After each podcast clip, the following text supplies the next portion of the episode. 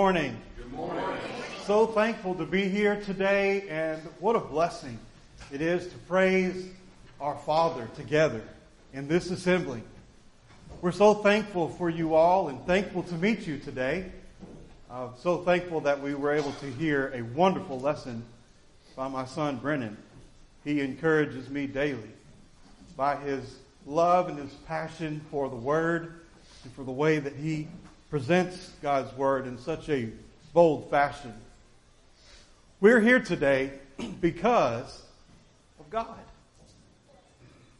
We have time. T I M E. Time. 710 times we read of the word time in God's Word. Don't waste your time. Use your time how? Wisely. Using our time wisely. That's the key. Because life is short. We don't have a lot of time, but we have some time. And the time that we have, we need to use it for God's glory. Amen. And we can do that. The time that we've been given is the time that we are privileged to serve, and what an opportunity it is to be in Christ and to proclaim his message. Moses writes in Psalm 90. Turn there with me, please. Psalm 90. The 90th Psalm. When you get down to verse 10, Moses writes, The day, days of our years are threescore years and ten. And if by reason of strength they, they be fourscore years, yet is their strength labor and sorrow for it is soon cut off, and we fly away. Who knoweth the power of thine anger, even in the, according to thy fear, so is thy wrath. And then verse 12. So, teach us to number our days, that we may apply our hearts unto what? Wisdom that we may apply our hearts unto wisdom. So teach us. Who's the teacher? The Lord. Who are the students? It's all of us. We have the privilege of reading Moses' words here, and the Lord is the teacher. We are the students. What's the lesson? Teach us, Lord, to number our days, the time that we have. Teach us, Lord, to number our days, that we might apply our heart unto wisdom. Wisdom is the principal thing the Proverbs writer tells us. Brother Webster says it this way Learn to count your days to make your days count. That's well put, isn't it?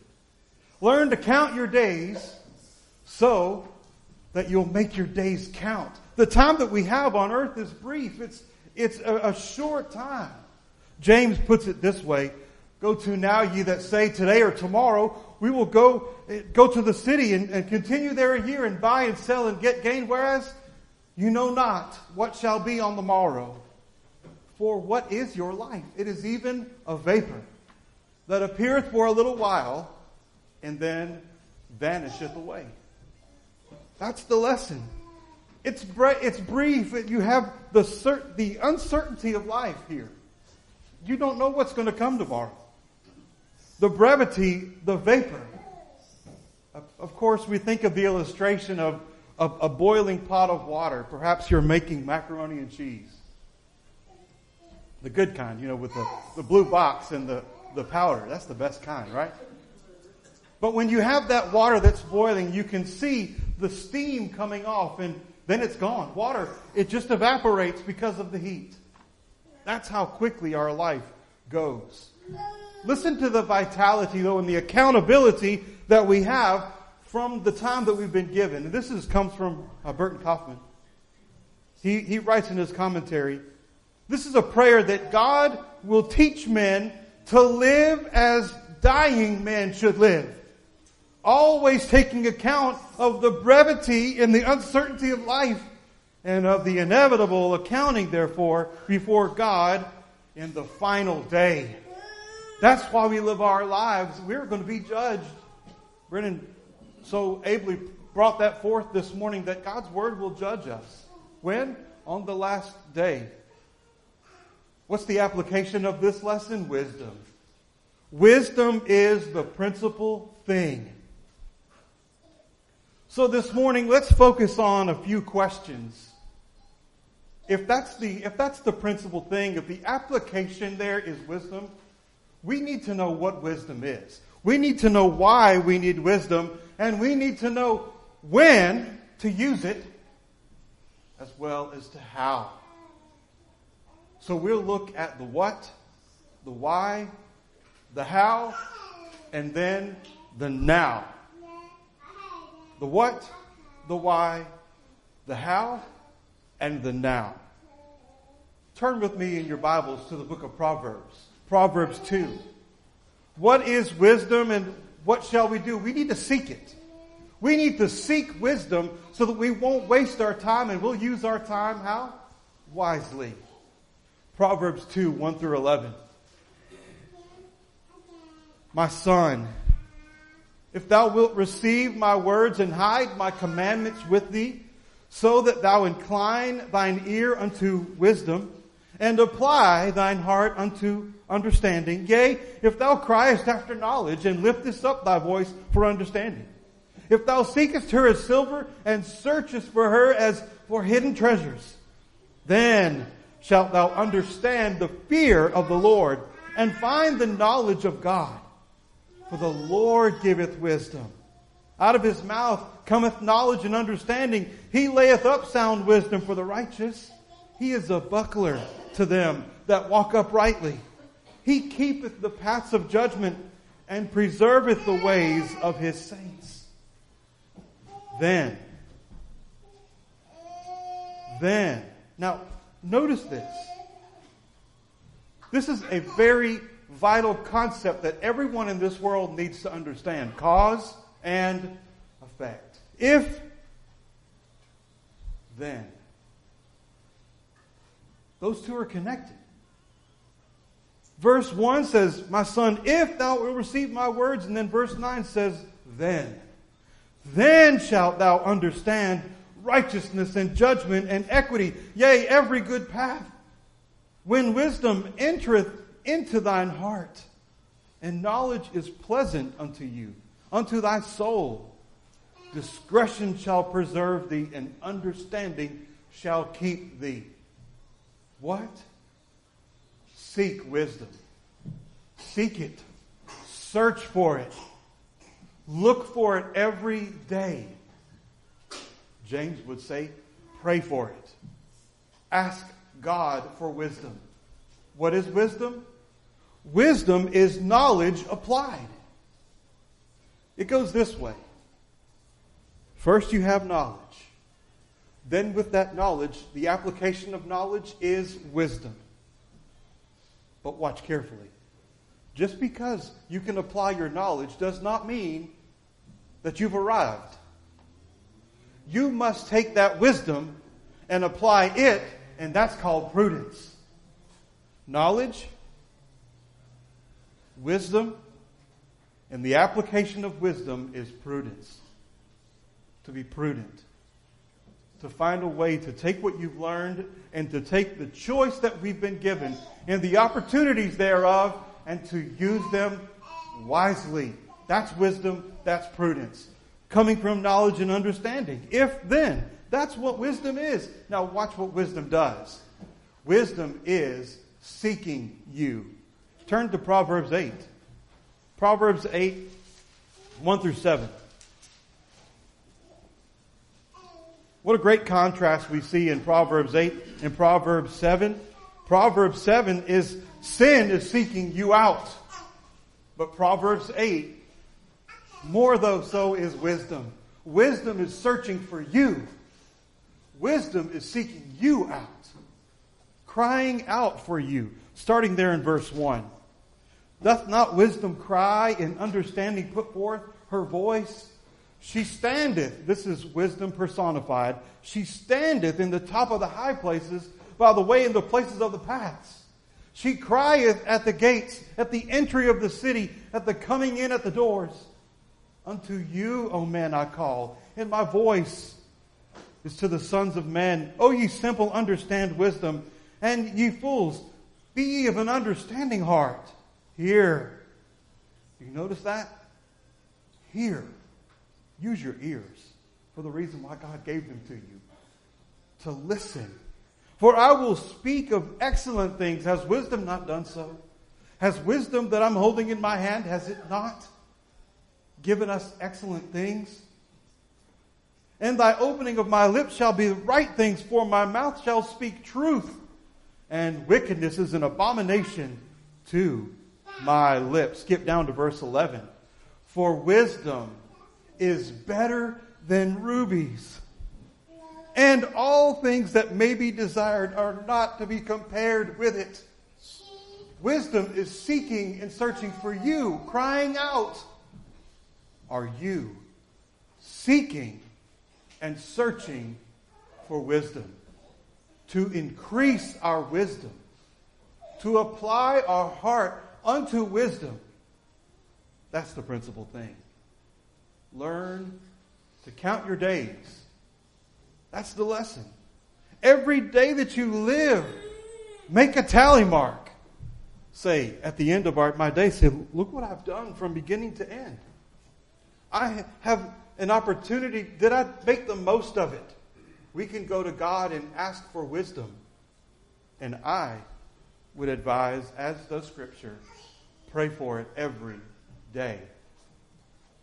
Are you praying for wisdom every day? Should we? Yes, we should. We have an opportunity to pray for wisdom. Are you making great advantage of that? Are you taking that time? If not, why not? Wisdom is seeking you. Are you seeking wisdom? So that's the what. Now let's look at the why. Again, thinking about cause and effect here.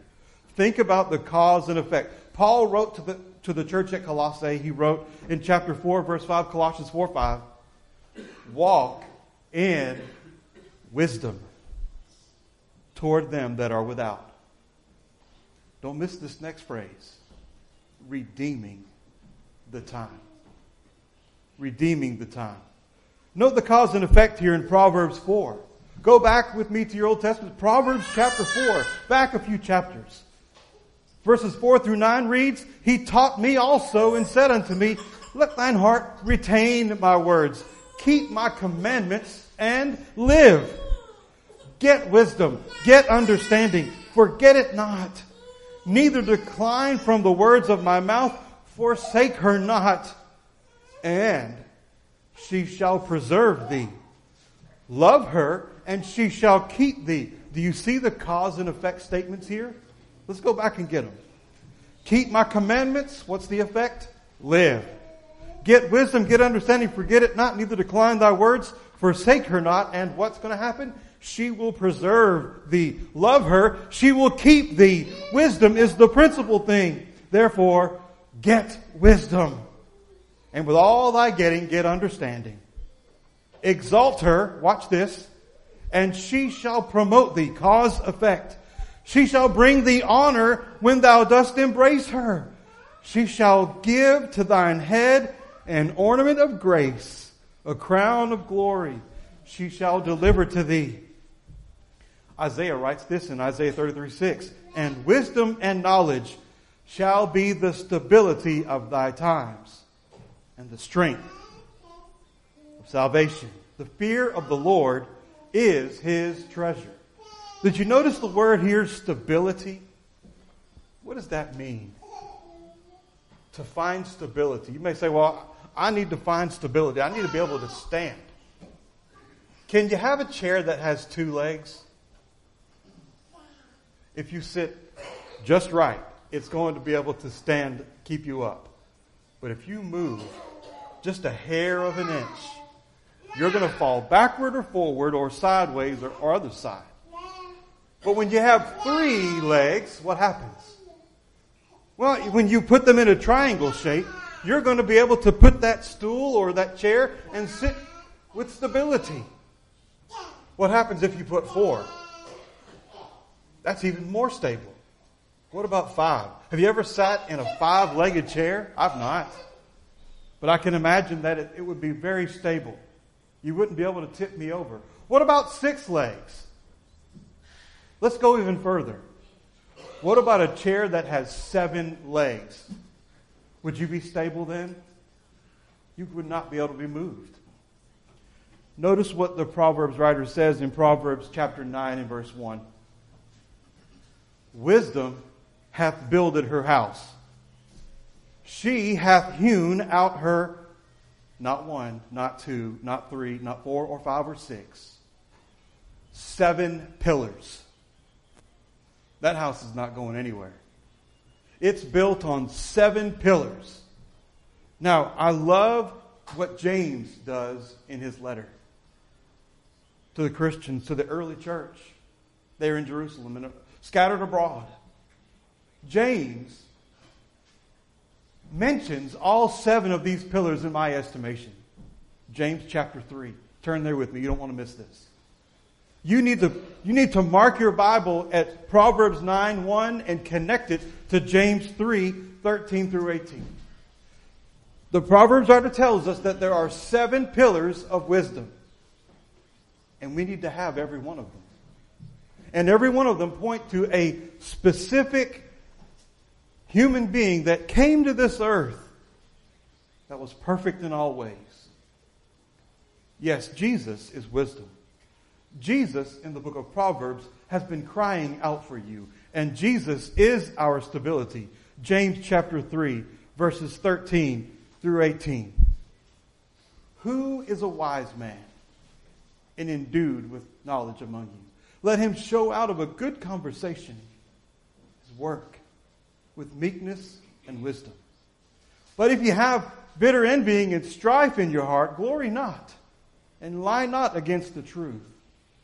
This wisdom is not from above. It's devilish, it's earthly, it's sensual. But the wisdom that is from above is first pure, it's gentle easy to be entreated. It's full of mercy and good fruit without partiality, without hypocrisy. The fruit of righteousness is sown in peace for them that make peace. Those are the seven pillars of wisdom. Why? We must find stability. We can't have it if we don't apply what we know. So therefore, how do we do it? Brother Joe, how then do we do that? How can we apply wisdom? How can we get it? How can we seek it? Paul wrote to the church at Ephesus in Ephesians chapter 1, 7 and 8.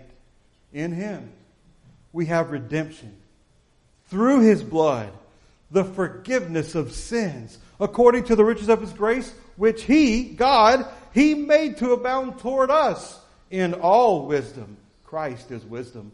And in prudence, the application of wisdom. Let the word of Christ dwell in you richly in all wisdom, teaching, admonishing one another in psalms and hymns and spiritual songs, singing with grace in your hearts to the Lord. If any of you lacks wisdom, let him ask of God, who giveth to all men liberally and upbraideth not.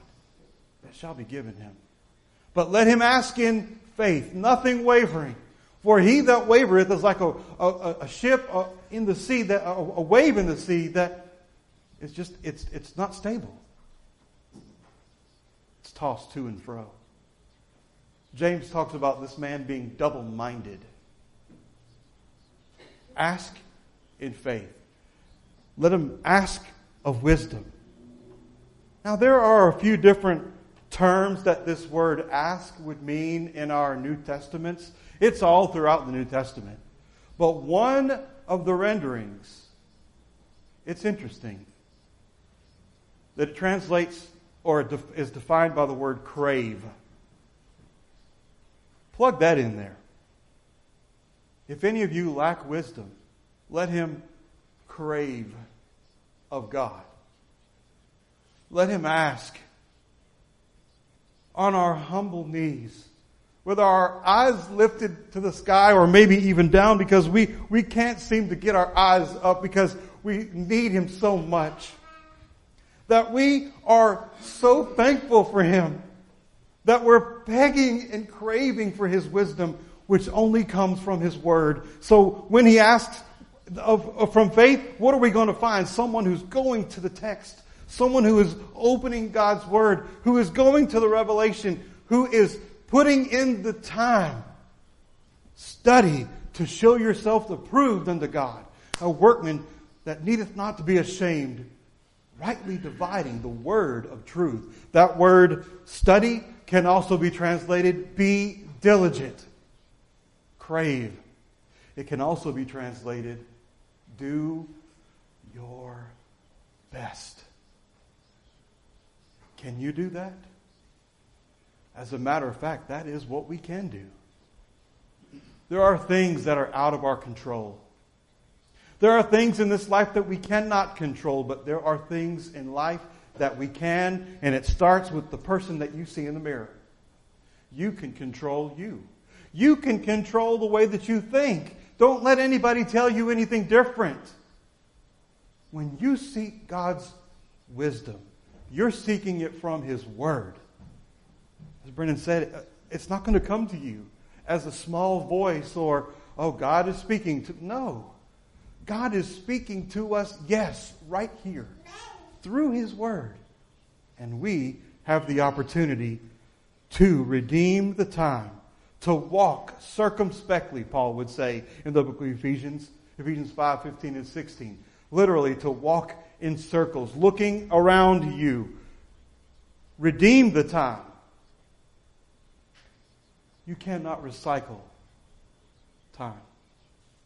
You can recycle plastic or paper, aluminum, but you cannot recycle time. Once you've used it and spent it, it's gone. You can't get it back. So use your time wisely. Ask, crave, pray, seek, search, study. A wise man will hear and increase learning, and a man of understanding will attain wise counsel. So then, what's the now? When should we do this? Would have been great if we would have started yesterday, or maybe 30 years ago.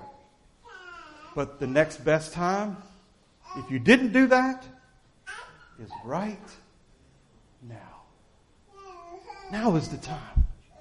Now we can seek. Now we can search. Now we can crave to redeem the time that God has given us. And what a blessing it is that we can hear God's word. God has spoken. He sent His Son. His Son is the Logos, the Word made flesh. He dwelt among us. John 1, 1 through 5 and verse 14. He also is our Redeemer. He came that we might obey His word, that we might read it and hear it and heed it. Matthew 7, 24 through 25 records Jesus telling the end of his speech, his great Sermon on the Mount. Therefore, whosoever heareth these sayings of mine and doeth them. Did you catch that? You don't just hear it. The one who hears it and does it is like unto a wise man. Did you get that? A wise man which built his house upon a rock. The rain descended, the floods came, the winds blew and beat upon that house, and it fell not, for it was founded upon a rock. That's the wise man. What did he do? He heard it, and he did it. He did what he heard. We can do the same thing today. God is speaking to us through his word. He calls upon us to preach his word, preach the truth. Preach the word. 2 Timothy 4 2. Jesus not only said you must hear, but in his plan of salvation, Jesus said to believe. John 8:24 he was speaking to the Pharisees and those who were listening I said therefore unto you that ye shall die in your sins For if you believe not that I am, I am, Jesus was telling them right here and now, I am the great I am. Ye shall die in your sins if you don't believe. Is believing necessary for salvation? Absolutely. We can't believe if we have not heard. But Jesus also tells us that we must repent. Luke 13, 3. I tell you, nay, but except ye repent, you shall all likewise perish. Repenting. Repentance is the turning of your mind, the, the changing the way that you think. A way that you think and you do a 180 and you think the opposite. Knowing that you have sinned and knowing that the way is in the Word and that there's only one church. Jesus said, I will build my church, not my church is. There's only one way, one truth, and one life, and that is Christ. John 14, 6. But Jesus also said we must confess. In the limited commission, John, Jesus is speaking to his apostles, Whosoever therefore shall confess me before men, him will I confess also before my Father which is in heaven. But whosoever shall deny, who will deny me before men, him will I also deny before my Father which is in heaven. Paul would say on the same accord, for with the man, for, by, inspired by the Spirit, for with the heart man believeth unto righteousness, and with the mouth confession is made unto salvation. But Jesus said, You must hear, you must believe, you must repent, you must confess my name, you must be baptized for the remission of sins. It's not an option. It's not something that you're saved and then you're baptized. It's a part, it's a culmination of the process. It is doing what he said. What did he say? Mark 16, 16. He that believeth and is baptized shall be saved. But he that believeth not shall be damned. Jesus is our authority. If you would follow him, if you would seek and apply your heart unto wisdom, you will follow and become a learner, a disciple of Christ. Jesus told them that were listening, If any man will come unto me, let him deny himself and take up his cross daily and follow me. Will you follow Jesus today? Will you apply your heart unto wisdom and will you, therefore, obey what you have heard in that wonderful plan of salvation. If you need to come home today, we have men here that will pray with you, pray for you. If you would like to study God's Word on a deeper level and get to know more about that, we have men that will study with you. They would be so thankful to sit and open their Bibles and share with you more from God's Word. If you've sinned and you need to make sin known that you've done, and you need to come, come forward publicly or privately, please do so right now while we stand and sing the song of invitation.